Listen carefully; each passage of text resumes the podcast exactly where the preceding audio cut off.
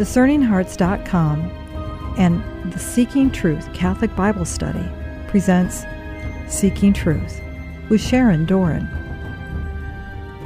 Sharon Doran, along with her husband Steve, are founders of the Seeking Truth Catholic Bible Study, whose mission is to actively seek truth and raise up disciples for our Lord Jesus Christ through an in depth Catholic Bible study.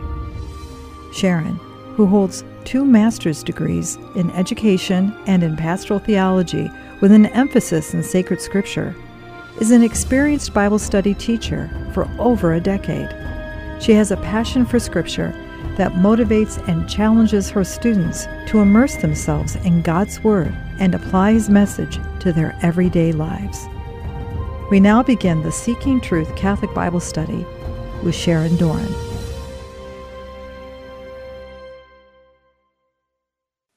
Today, we are going to delve into the kingdom of God.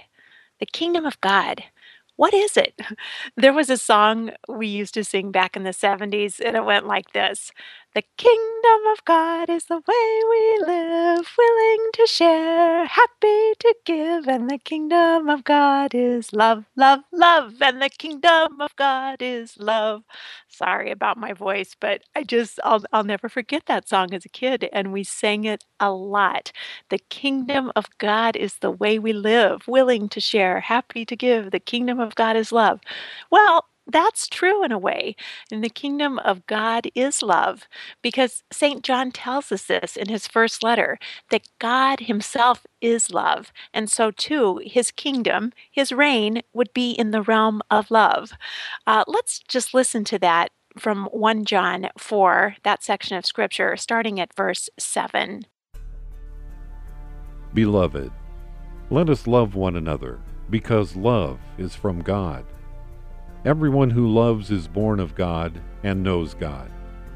Whoever does not love does not know God, for God is love. God's love was revealed among us in this way God sent His only Son into the world so that we might live through Him.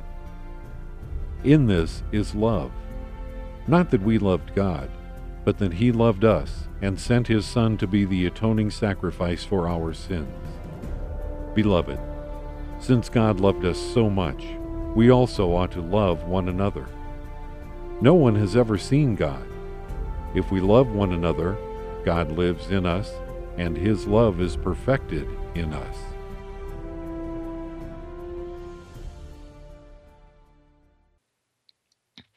Well, then, I guess there was some truth in that little ditty of a song from the 70s about the kingdom of God being love, His love perfected in us, the kingdom of God ushered in the Father's greatest love for all humanity, Jesus.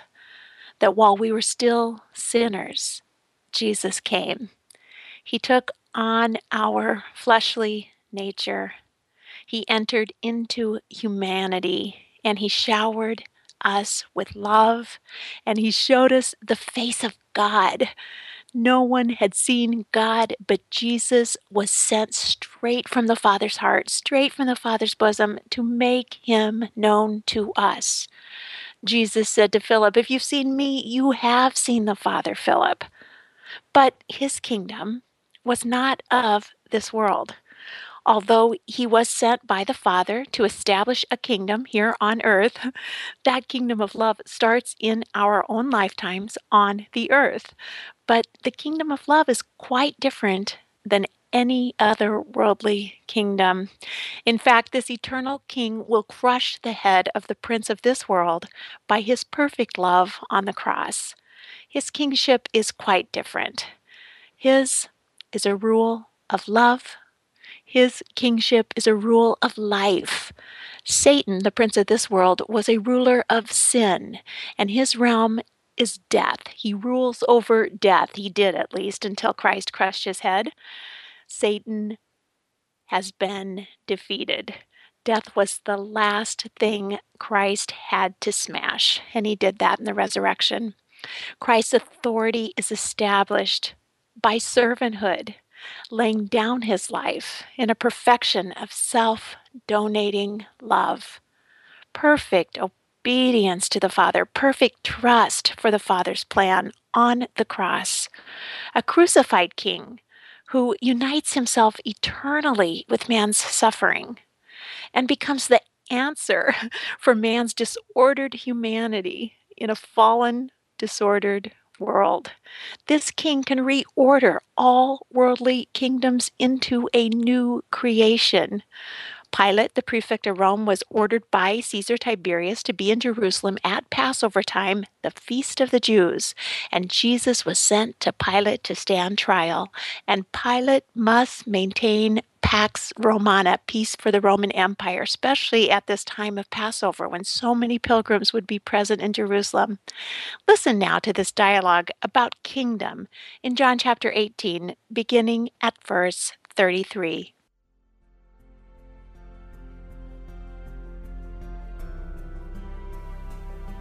Then Pilate entered the headquarters again, summoned Jesus, and asked him, Are you the king of the Jews? Jesus answered, Do you ask this on your own, or did others tell you about me? Pilate replied, I am not a Jew, am I? Your own nation and the chief priests have handed you over to me. What have you done? Jesus answered, My kingdom is not from this world. If my kingdom were from this world, my followers would be fighting to keep me from being handed over to the Jews. But as it is, my kingdom is not from here. Pilate asked him, So you are a king? Jesus answered, You say that I am a king. For this I was born, and for this I came into the world, to testify to the truth. Everyone who belongs to the truth listens to my voice. Pilate asked him, What is truth?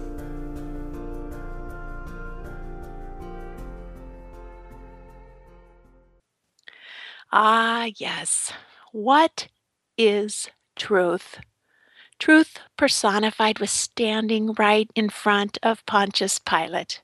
Truth was standing there staring him in the face. And Pilate took Jesus and had him flogged and the soldiers wove a crown of thorns and put it on his head, and they dressed him in a purple robe. They kept coming up to him saying, Hail, King of the Jews, and striking him on the face.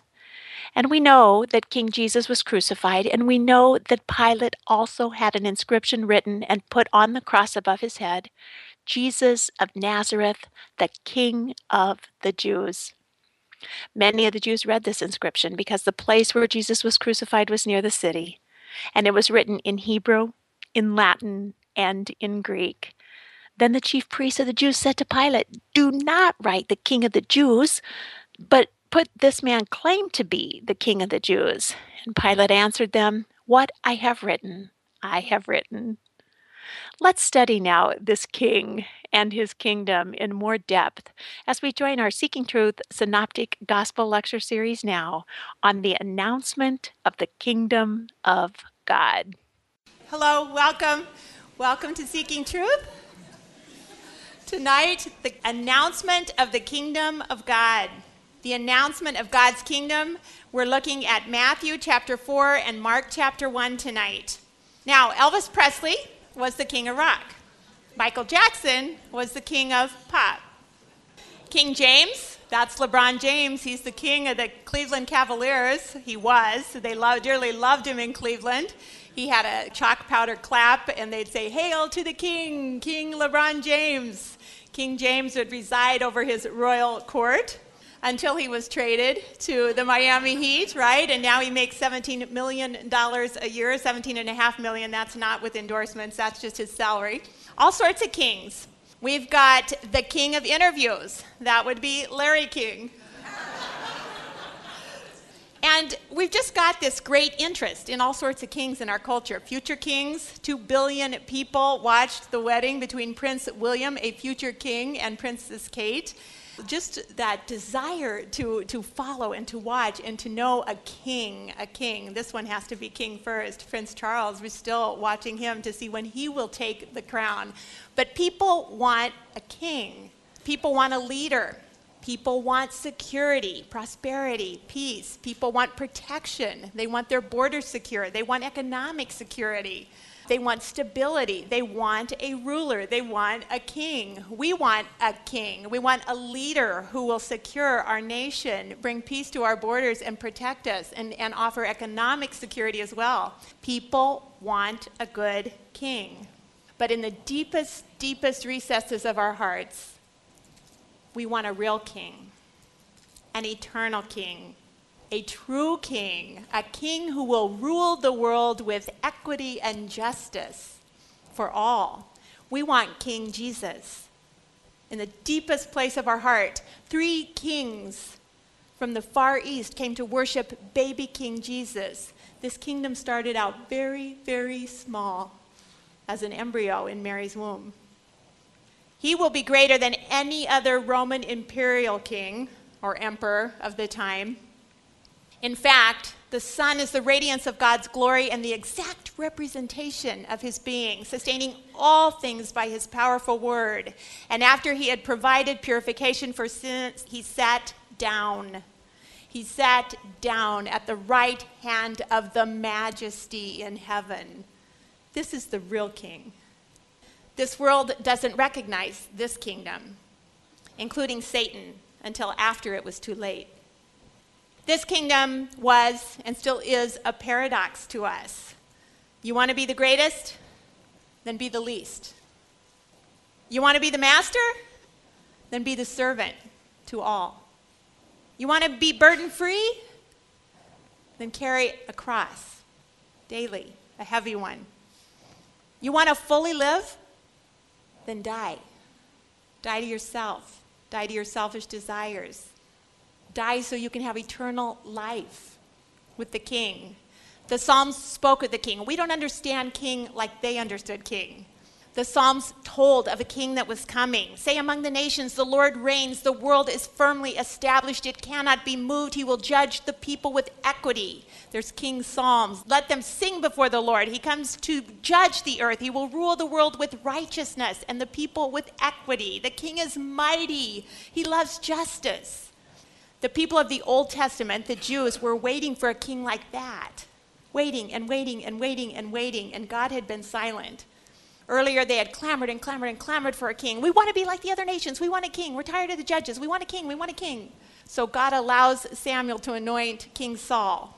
And five chapters later in the Bible, God says, I regret that I have made King Saul, for he has turned back from following me and has not performed my commandments.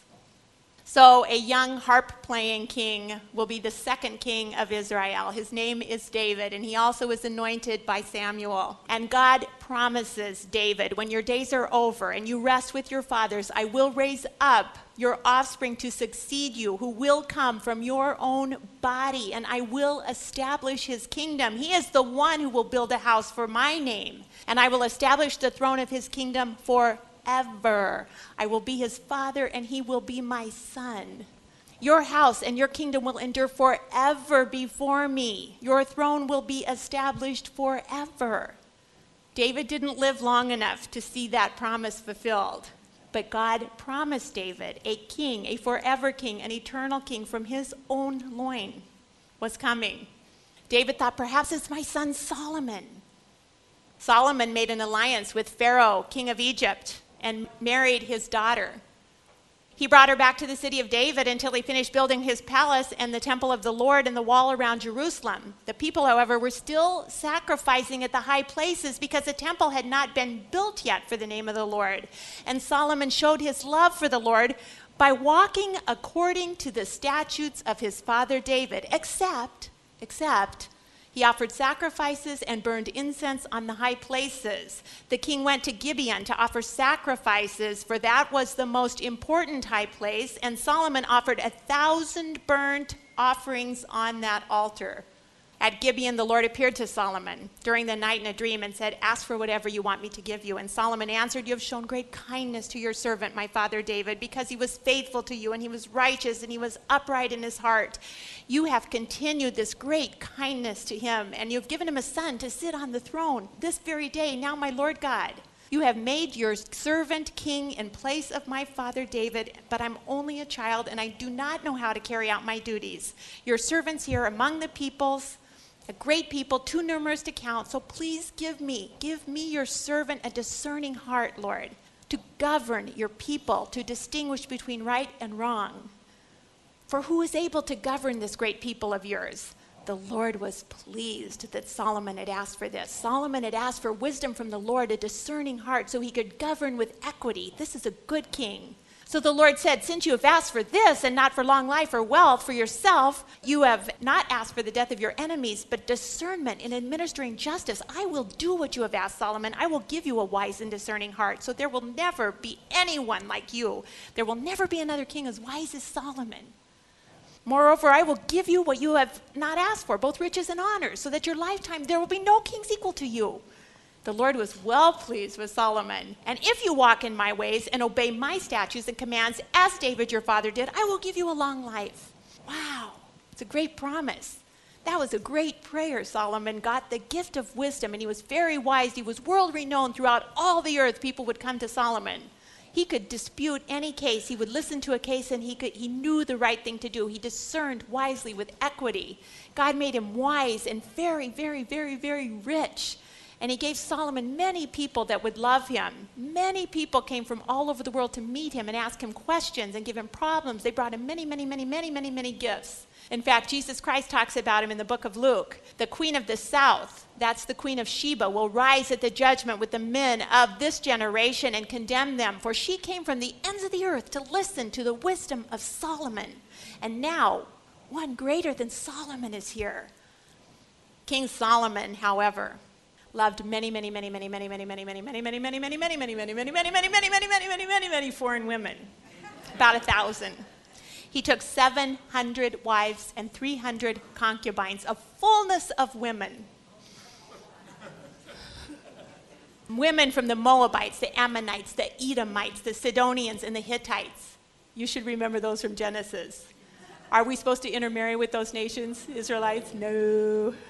He had 700 wives of royal birth and 300 concubines. And he started building altars and offering sacrifices for each wife's God. He made a high place for Chemosh, the detestable god of Moab. He made an altar for Molech, the detestable god of the Ammonites, where they would burn their children, stoke the flames inside of, of Molech, and burn babies, offering to the gods. The Lord became angry because Solomon's heart had turned away from the Lord, the God of Israel, who had appeared to him twice. Although he had forbidden Solomon to follow other gods, Solomon did not keep the Lord's command. Solomon's getting pretty full of himself. I didn't know how to put it nicely. I was going to say it a lot worse than that. Since this is your attitude, and you have not kept my commandments and my decrees, which I commanded you, I will most certainly tear the kingdom away from you and give it to one of your subordinates. Nevertheless, for the sake of David your father, I will not do it during your lifetime. I will tear it out of the hands of your son. Yet I will not tear the whole kingdom from him, but I will give him one tribe for the sake of David my servant, and the sake of Jerusalem, which I have chosen. So, this is not boding well for Solomon because of his own self centered choices. Solomon did get the temple built for the Lord, and the glory of the Lord did fill the temple when Solomon dedicated the temple. And the Ark of the Covenant did reside in the Holy of Holies under Solomon's reign.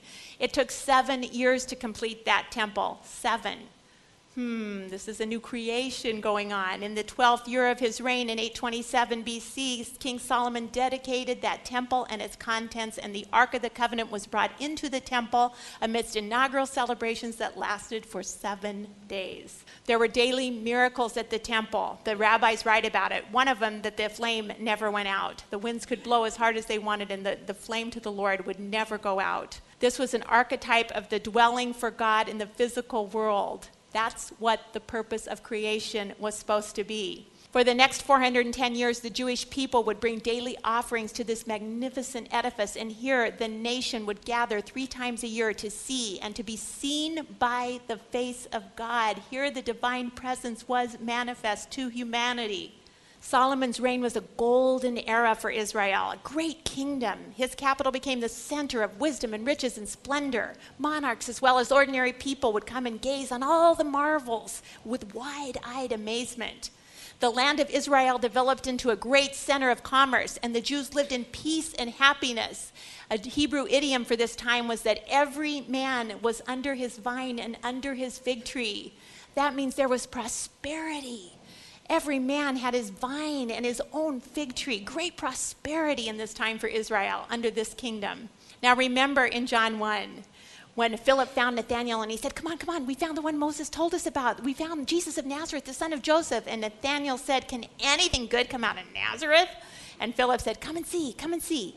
Jesus saw Nathanael coming to him and he said, Behold, an Israelite indeed, and in whom there is no guile, no duplicity. He saw the heart of Nathanael. Nathanael said to him, How do you know me? And Jesus answered him, Before Philip called you when you were under the fig tree, I saw you. Before Philip called you when you were under the fig tree, I saw you. Now the Jews were waiting for a prosperous time again, a new kingdom. God had promised a king from David's line, a king, a time of prosperity again when every man would sit under his own fig tree. And he says, Nathanael, I saw you under a fig tree. And Philip knew that idiom that in time of great kingdom and prosperity, every man would have his own fig tree. Is this the king we've been waiting for? Is this the one? And Nathanael says, Rabbi, you are the Son of God. You are the King of Israel. Now, see, we read that and it goes right over our head because we don't understand kingdom and we don't understand. Oh, We're waiting for a king and he's under a fig tree. And, and, and when it, the new king comes from David's line, there's going to be a time of prosperity and every man will have his own fig tree. And there he sits under a fig tree. During Solomon's lifetime, Judah and Israel from Dan to Beersheba lived in safety, each man under his own vine and fig tree. Now Nathanael answered him, You are the Son of God. You are the King of the Jews. And Jesus said, Because I said to you, I saw you under the fig tree, you're going to believe? You're greater things than this. And he said to him, Truly, truly, I say to you, you will see heaven open and the angels of God ascending and descending on the Son of Man. What's he referring to? We studied it last year in Genesis 28. The dream of Jacob, Jacob's ladder. You're going to see that. You're going to see that. Remember when Jacob was sleeping and he had his head on a rock, on a stone. He was afraid and he said, How awesome is this place! This is none other than the house of God. This is the gate to heaven. And early the next morning, Jacob took that stone that he was sleeping on under his head and he set it up as a pillar and he poured oil on it. He anointed that stone and he called that place Bethel. And Bethel means house of God. And he set that stone up as a landmark, a tangible reminder of God's presence in the world.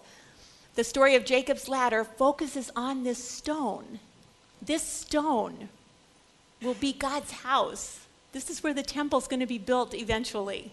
He anoints it with oil. He builds an altar there. He offers sacrifice to the Lord there. He worships the Lord there at this place, Bethel, house of God.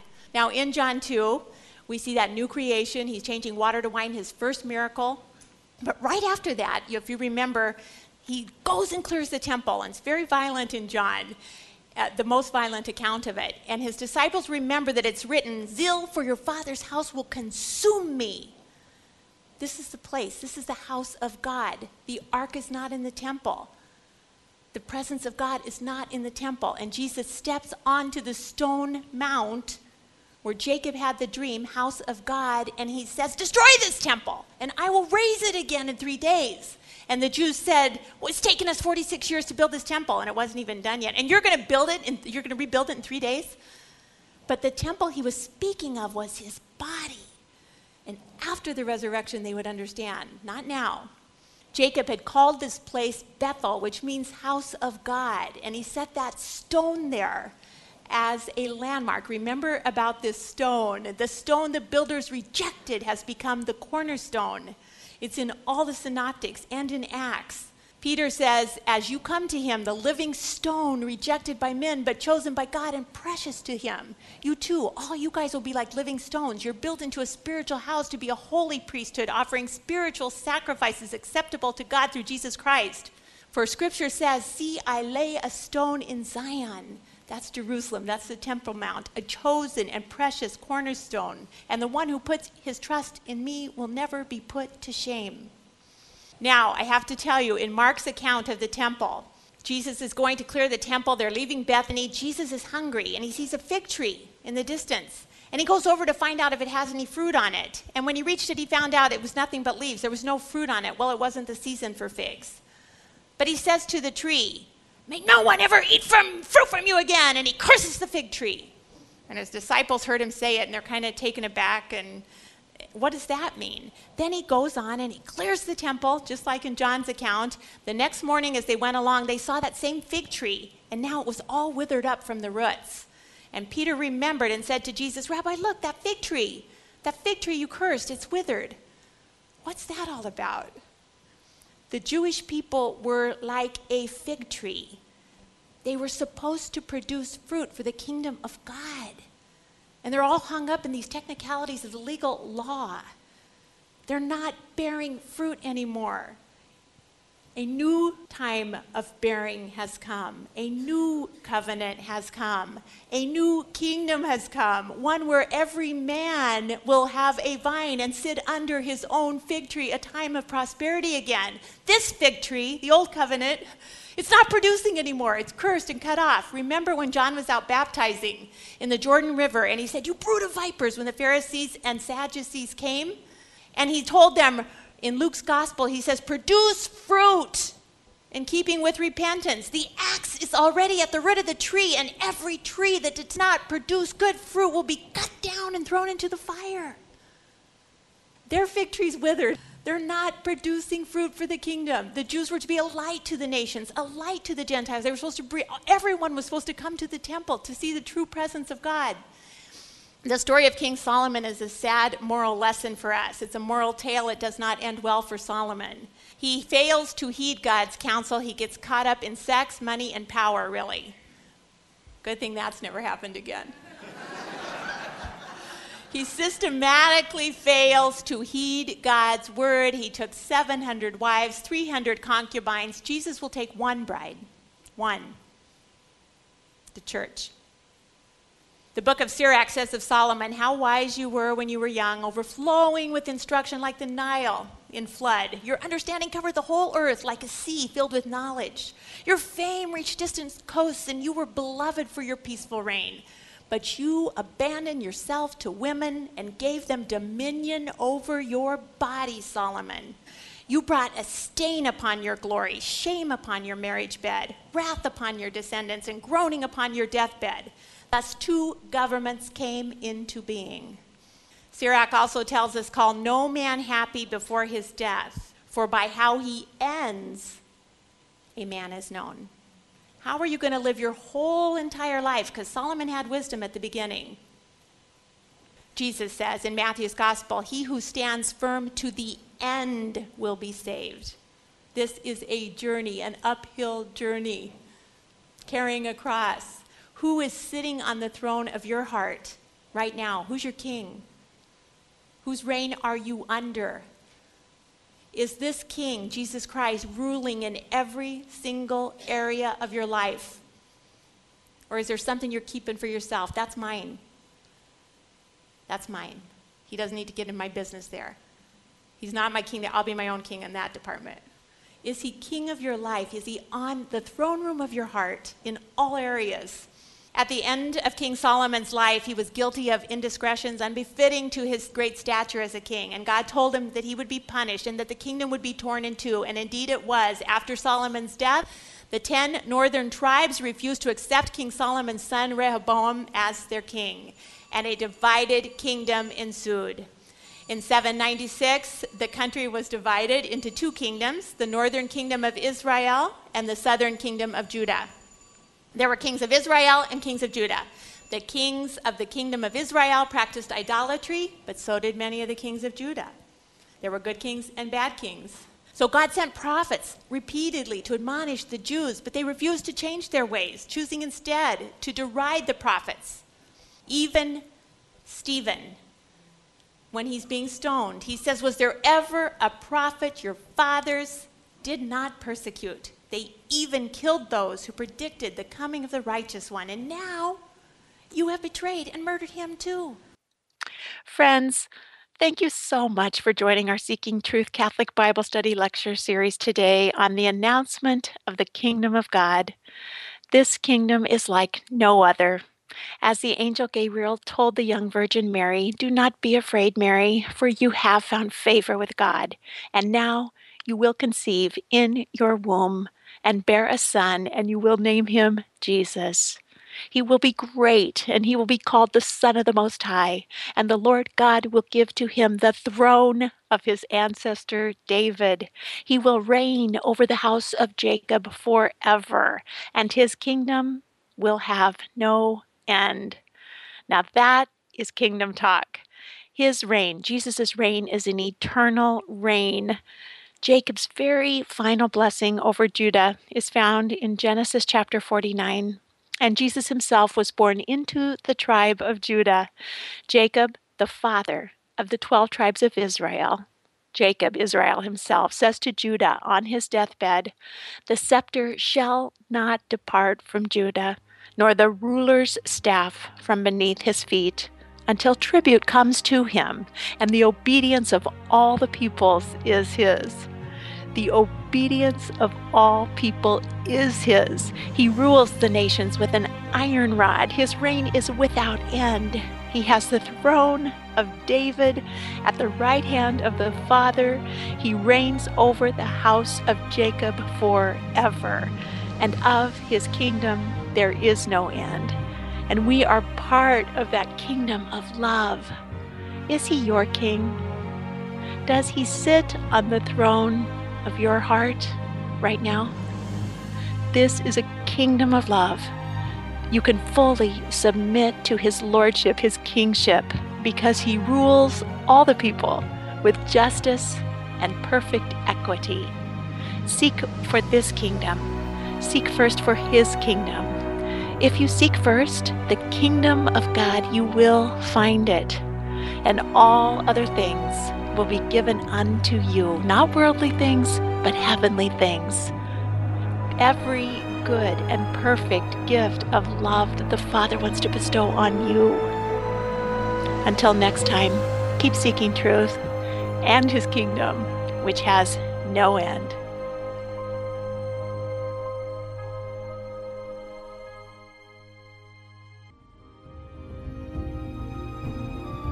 You've been listening to Seeking Truth with Sharon Doran. To hear and or to download this episode along with many others, go to discerninghearts.com. To learn how you can become a participant either online or in a classroom setting of the Seeking Truth Catholic Bible Study, go to seekingtruth.net. This has been a production of discerninghearts.com and the Seeking Truth Catholic Bible Study.